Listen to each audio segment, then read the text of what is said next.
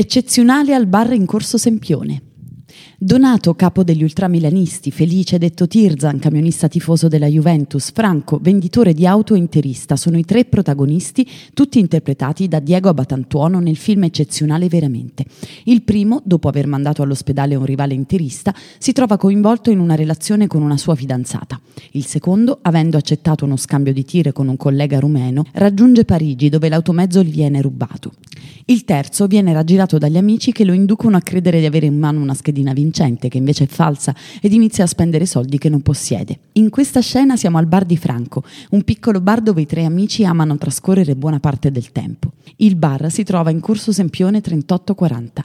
Oggi in questo esatto punto sono spariti diversi punti di riferimento, tra cui il benzinaio esso che c'era lì davanti e l'insegna Alfa Romeo che si intravedeva sullo sfondo.